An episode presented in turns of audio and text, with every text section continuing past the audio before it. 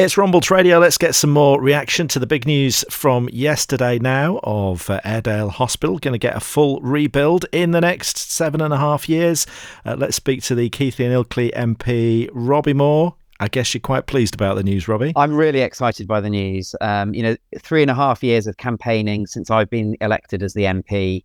Uh, and here we are. We've had an announcement from the dispatch box in the House of Commons that we are getting a new Airedale hospital and it's going to be complete and open by 2030, uh, which is brilliant news. And not only just for everyone in Silsden, Keighley, and Ilkley, but the wider catchment area for Airedale. So really, really good news. And I know you asked uh, a question of the uh, the Secretary of State uh, to to get him to confirm that it will be delivered by 2030. There's a lot of sceptical people saying ah, we don't really think it can be done that quick. What, what's your thought on that? Well, I'm absolutely confident that it will be delivered in that time, and and let's be honest, it needs to be uh, because one of the the key campaigning issues on this has been the structural risk profile of the Airedale Hospital due to 83% of it being constructed from aerated concrete. So it's got to be delivered in that time.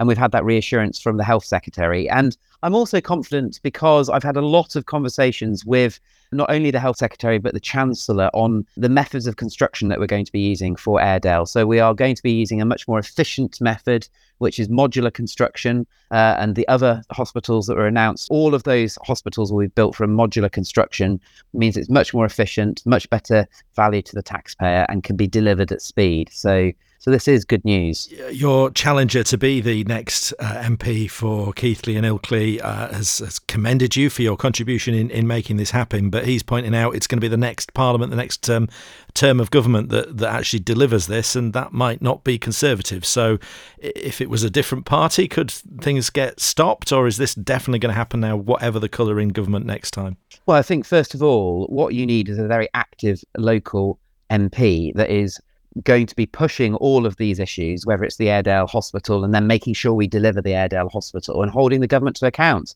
You know, as a, as a matter of fact, since I have been the MP uh, in the last three years, I've mentioned the Airedale Hospital uh, 18 times in the House of Commons chamber.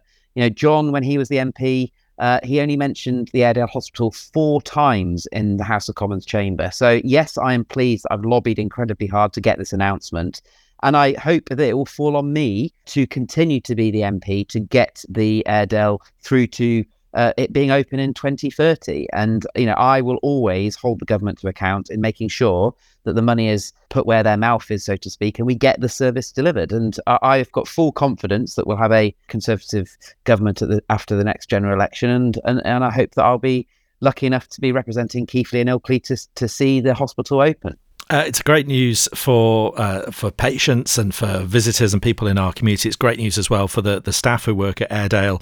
Uh, obviously, to be uh, you know getting some uh, new facilities and, and new buildings that they're going to be working in in a few years' time. Um, there are a few people on social media in, in reaction to the news saying actually we need enough staff and we need them properly paid. Is is that a priority as well as the buildings? Well, capital expenditure is is absolutely been a priority. Uh, as I've mentioned, you know, the Airedale Hospital has currently got wards that are closed at the moment due to the original construction 53 years ago from aerated concrete. So we've got to have a facility which um, the trust and those that are working within the hospital feel proud of, and that it meets patient demand, and the facilities are of a good enough quality to be able to deliver that. And of course, there are ongoing negotiations between uh, the health uh, secretary and doctors and uh, the unions about uh, and nurses about uh, the level of pay, and those those negotiations will uh, continue. But we've got to be realistic as well. You know, inflation has come down, which is really good news. Like another good news story this week. But we've got to make sure that we continue as a government, as a national government, to drive inflation down. Uh, we see inflation at a higher level uh, in Europe, and of course, these are all factors that take get taken into account uh, when uh, the government and the prime minister are negotiating pay settlements, not just with the NHS but with other uh, public service uh, sectors. So, yeah, it all has to get looked at in the round. But this week, I'm really pleased yes, the inflation's come down, but that we have guaranteed a new Airedale hospital, and that is a great news story for our area. And just finally, uh, you said obviously there's been a lot of lobbying going on. I know you've had meetings with people at the hospital, with the, the, the ministers and the prime minister.